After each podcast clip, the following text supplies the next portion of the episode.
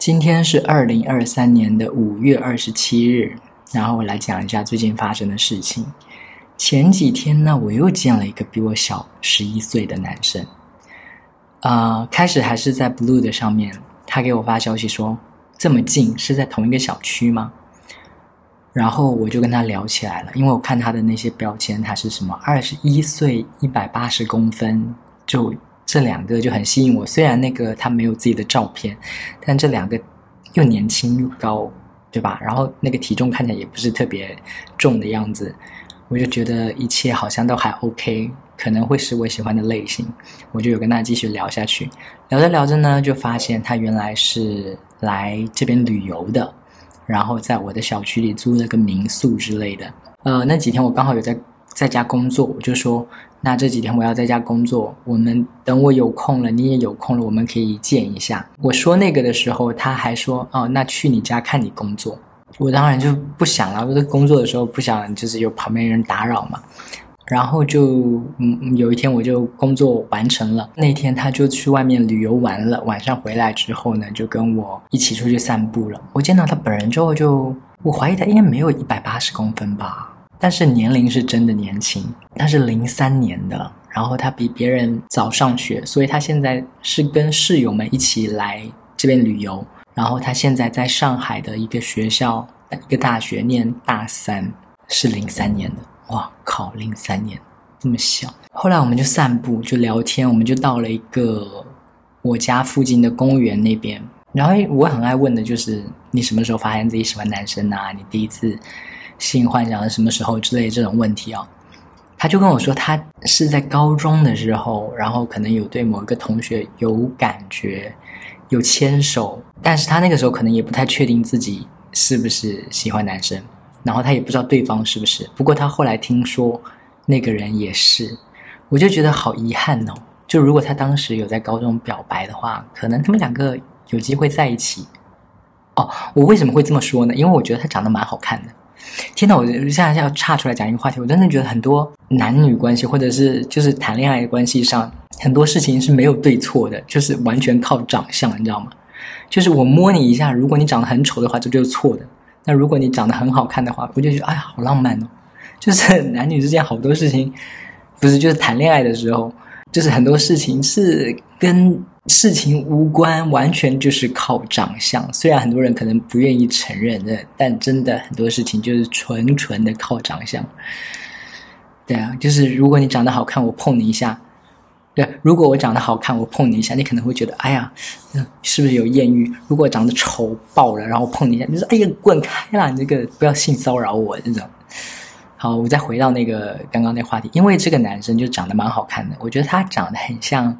脱口秀大会里面那个昌叔，我不知道大家会不会知道这个人，就是一个非常少年感的一个男生。然后我见到的那个小我十一岁的男生，就我觉得很像昌叔了。那个发型也是这样，整个刘海把额头给遮起来，然后戴个眼镜，然后整个脸也长得小小的，然后就是很端正的那种。我就会觉得他长得是好看的。那他喜欢的那个男生，确实后来也发现是喜欢男生的。而且他们还牵过手什么的。如果他当时在高中的时候有表白的话，他们有可能就在一起了，就很浪漫，不是吗？然后我有问他说：“那你在每次自己做那件事的时候，就是你自己打 airplane 的时候，你脑海里的性幻想是男生还是女生这样子？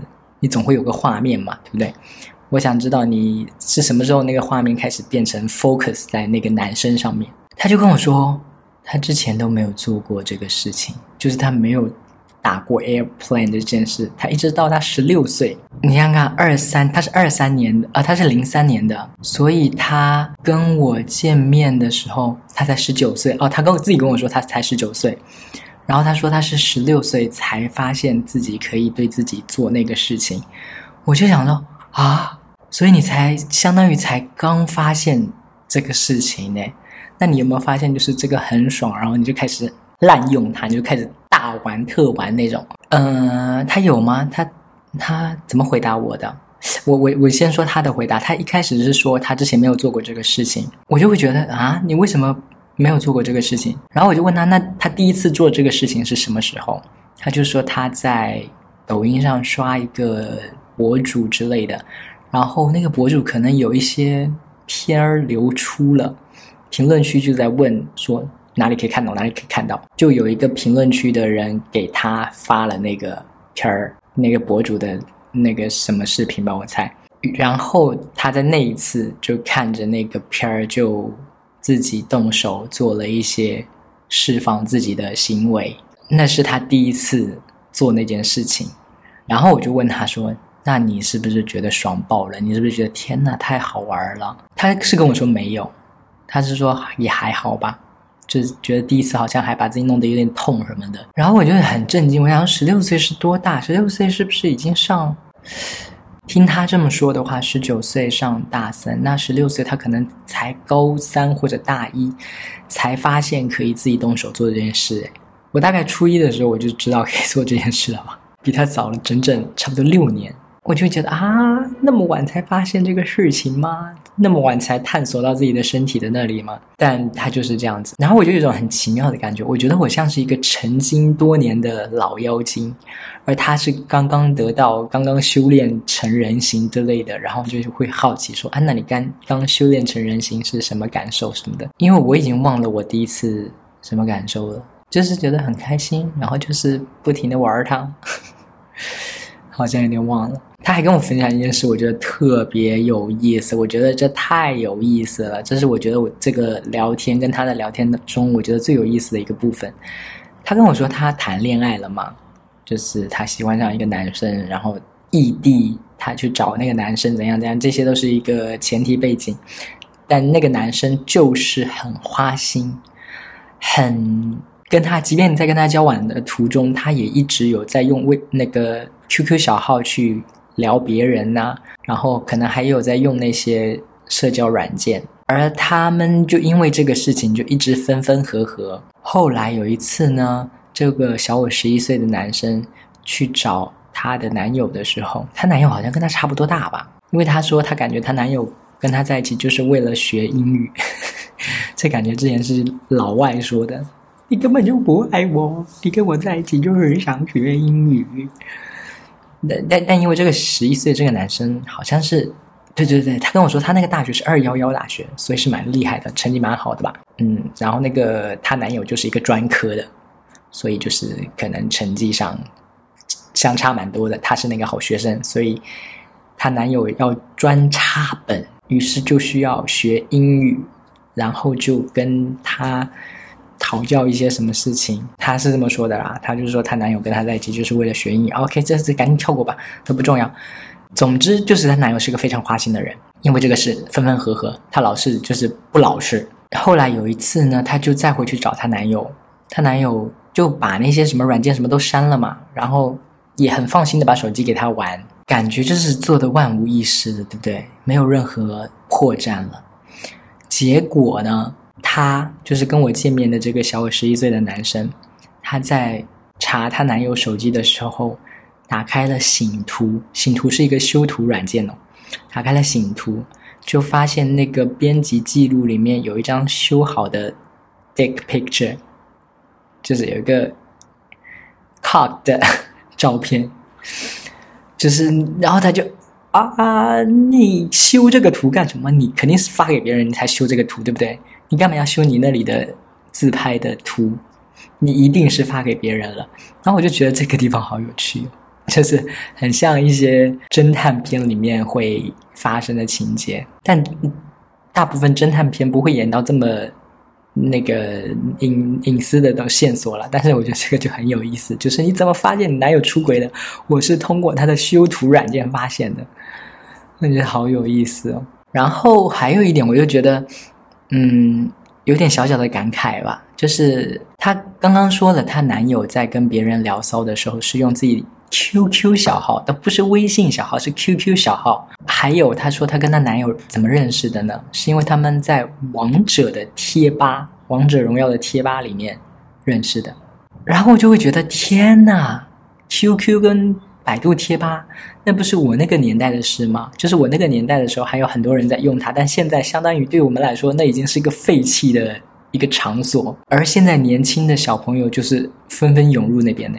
那个具象化是一个什么感觉？就是我们小时候玩的游乐园，然后们玩着玩着觉得，哎呦，这个木马破掉了，这个摩天轮好像故障了，哎，别玩了，别玩了。然后我们这堆人就从这里撤离了。结果就是多年后经过那边的时候，发现，哎，这个破旧的游乐场里面居然又有了很多年轻的小孩耶！我们一直以为那个游乐场已经倒闭了，但居然没有。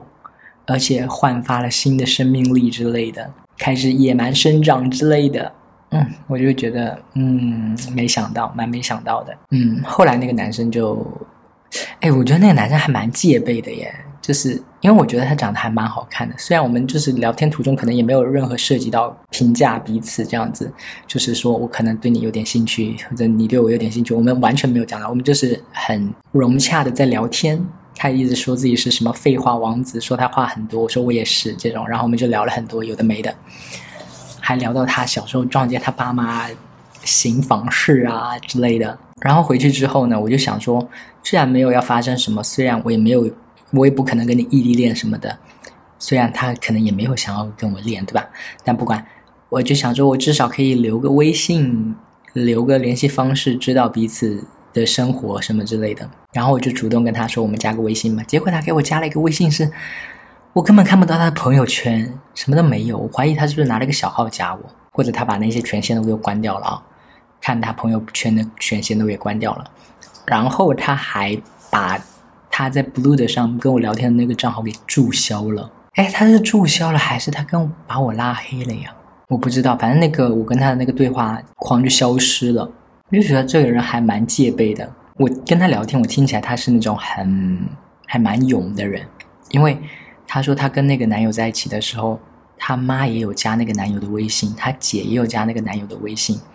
然后他姐问他说：“你是跟他谈恋爱了吗？”他就说是啊，但是可能是因为姐姐会觉得那是开玩笑的关系，姐姐可能没有当真，但是他就是没有在怕的，他就是很勇敢的说。然后他还说，他准备接下来要考研，考研完了要考公，因为他不想工作什么的。然后又聊到他性取向这件事，我就说，如果就是哪天你，哎，我当时问什么来着？总之，网上大概就是问说，如果你妈发现了你喜欢男生，然后你妈威胁你说，如果你不改过来的话，我就不给你钱念书了，考研也别想从我这要钱，考公也别想从我这要钱，怎么办？你会屈服吗？他就说他不会。他就说：“那我就自己赚钱呐，那那妈妈为愿意为了这件事毁了他的儿子，但他也怎么样怎么样。”然后我说：“有的家长可能会很极端哦，有的家长可能会说，你如果不改过来，我就去死。”然后他就说：“那我就陪你去死，但改是不可能，我就陪你去死。”我就觉得，嗯，他还蛮勇的，就是他没有害怕冲突这件事。我觉得他说的也是对的啦，毕竟这是他的人生嘛。其实家长是没有权利干预的，而且他那个态度就很坚决。反正他没有在怕尴尬的，我感觉，我就觉得他是一个这么不在乎、不拘小节的人，结果他还特别拘小节的拿小号加我，然后还把我的对话框给，呃，还是可能把我屏蔽了，我就会觉得有必要吗？就跟我想的，嗯，有点不太一样。我发现我是一个非常自私的人，就谁的死亡都没有办法让我牺牲。蛮久之前的了，我有个伯母死掉了，我妈跟我说的。然后我妈当时就立马就是赶回老家去看看有没有什么能帮上的。那个伯母就是正，就是癌症死亡。他们家的基因好像不太好，就是他们整个家族，因为她老公也很多年前就得癌症死掉了。然后在这个伯母死掉之前，她的两个儿子哦，她的两个儿子比她小很多的两个儿子哦。也纷纷得癌症死掉了。那两个儿子可能四十多岁、五十出头之类的年纪，然后他们也因为他们的癌症死掉了。最后是这个伯母，她也是癌症死掉了。我就觉得跟家族的基因真的很有关系。他其中一个儿子死掉的时候，诶，他其中一个儿子死掉的时候，哇，那个也好倒霉。我现在想起来，他其中一个儿子。好像他老婆也是得癌症死掉了，就差不多前后。然后他们有两个女儿。他一开始呢，他死掉之前其实是在某个地方买了一套房子，刚交了两个月的月供，他就得癌症死掉了。然后他老婆我忘记是在在他之前还是在他之后也得癌症死掉了。然后那两个女儿就变成了孤儿。后来他们就把那个。交了两个月月供的房子给卖了，怎么样怎么样的，好像就安顿那两个女儿，就就哇，这是蛮蛮倒霉的，蛮可怕的。嗯，但是我想说的就是，我其实跟这么多人里面，我可能是跟那个伯母是最。就是本来也不是很亲，但是硬要说她儿子、她老公跟她肯定是跟她最亲，因为听我妈说，我小时候还喝过她的奶，我不知道，她可能还是我的奶妈，很小的时候，但后来其实就没怎么联系。那个伯母是个很热情的人，她就哎呀，热的很来啊什么的，总总是一个很热情的伯母。然后我觉得我妈就是表现出了非常就是正常人的那种。关心就立马从一个地方跑回老家去看看能不能什么帮上他们家的那种，但我就发现我真的很冷漠，因为我就想说，就是我没有什么极度的悲伤啊什么的。我那天还是想说，哎呀，我好想喝奶茶哦。然后晚上的时候，我觉得好是还是还是好想打飞机哦。我就觉得我没有因为呃什么悲伤难过，然后欲望变得很低，我没有这个。现象，但我觉得一些会难过的人应该会有吧。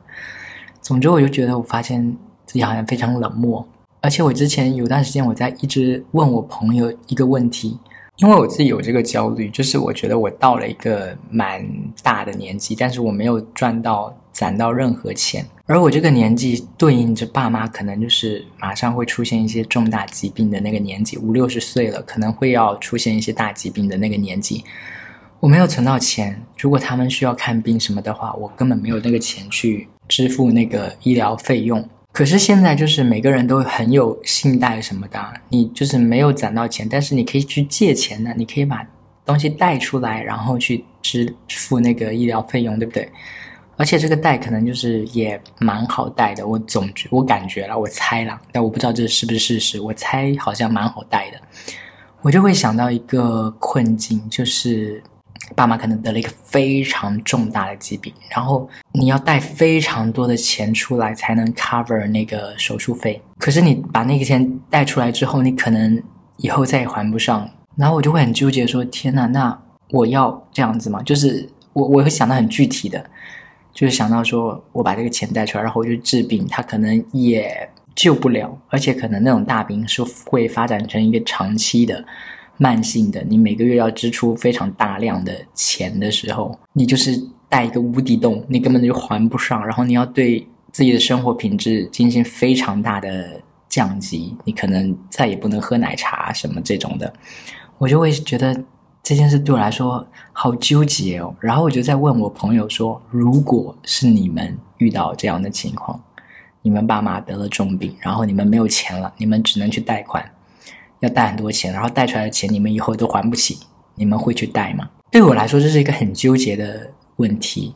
然后我发现，我问了那些朋友，他们都好爽快啊，他们说贷啊，肯定救啊。然后他们这么一回答，就让我觉得哇啊啊，好像显得我特别没有人心。就是我怎么没有那么干脆的要救我爸妈？我还这边纠结能不能喝奶茶，他们就是很爽快的，就是救啊，就是贷多少都要救啊。然后，然后我就发现，哎呀，我真的还是很自私，我就永远想着我自己。我我还想起前段时间我看那个我播客的评论，嗯，那也是好久之前的评论了。有一条新的评论是我第一期的播客，啊，就有一个评论说，好突然的音乐哦，我就想啊，什么音乐？我已经忘了我第一期播客做的什么了。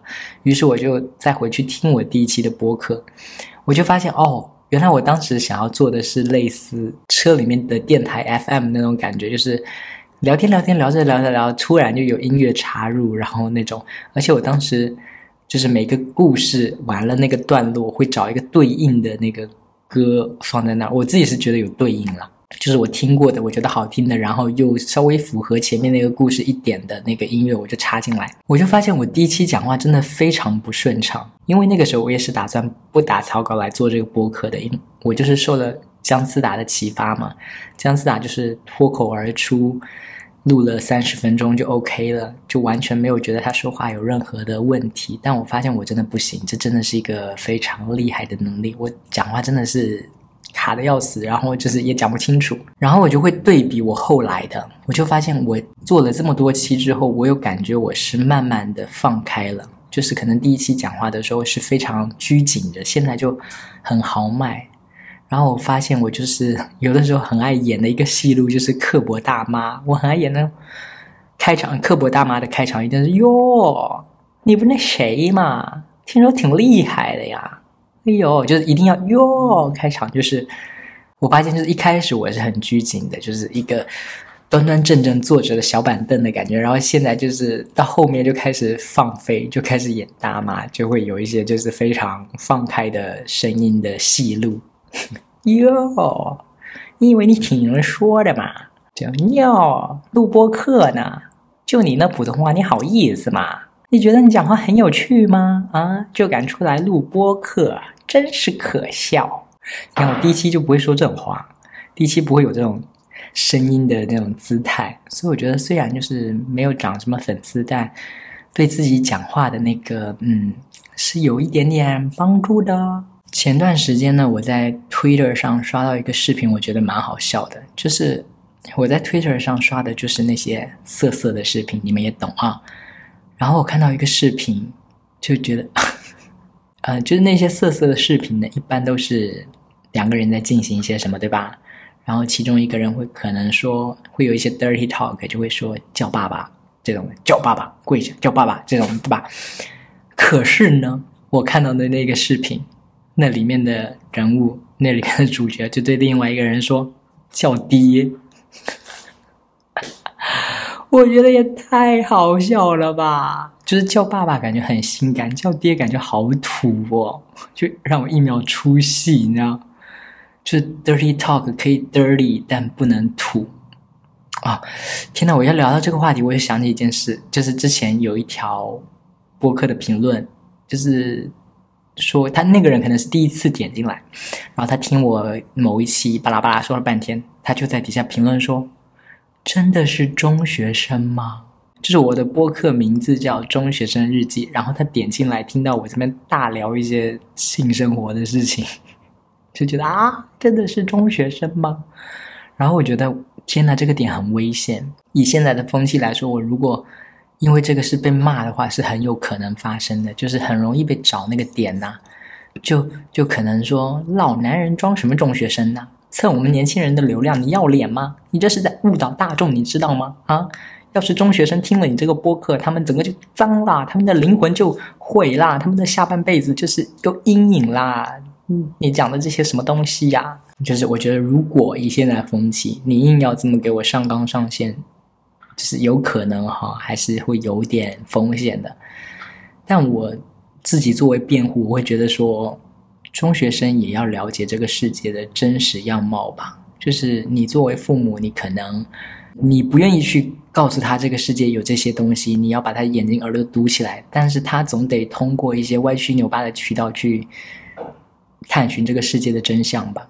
就是我的爸妈也不会跟我聊这些性的事情，但我也不是在十八岁之前就什么都不知道。我自己也去了解一些东西，我也没有觉得那些东西把我毁掉了。只要那些东西是真实的，我觉得，嗯，你就知道这个世界真实的面貌，这个世界有哪些可能性。不会有那么恶劣的影响，你就是知道了，就是，呃，哦，对，我又想起我刚刚说的那个十一岁，比我小十一岁的那个男生，他说他撞见他爸爸做爱的事情，就是好像还不止一次哦。他还说他小时候他有姐姐跟弟弟嘛，然后他就会听到他妈妈发出一些声音，他们就趴在门上偷听。还有一次，他是要让他妈妈去帮他拿牛奶什么的，他就进了那个房间，发现他爸妈就在床上。但是被子盖起来的，但是他衣服都脱了，因为衣服堆在旁边的椅子上，他没有看到他们裸体，但是他知道他们就是现在没穿衣服的状态。然后他妈妈就说：“你出，你先出去一下。”然后他就出去了。他其实也知道他们在做什么，但是你觉得人家人生有毁了吗？我觉得没有啊，人家还是考上了二幺幺的大学啊。就是有些东西不是洪水猛兽，就是我讨厌别人说什么造成恶劣的影响。但其实什么都没发生，就是他们想象中哇，有些人受到了荼毒，人家会学着做什么什么之类的，因为把人想的太蠢了吧？我觉得多了解一些真实的世界没有什么不好的，帮你认清这个世界，对吧？OK，这集就先这样吧，拜拜。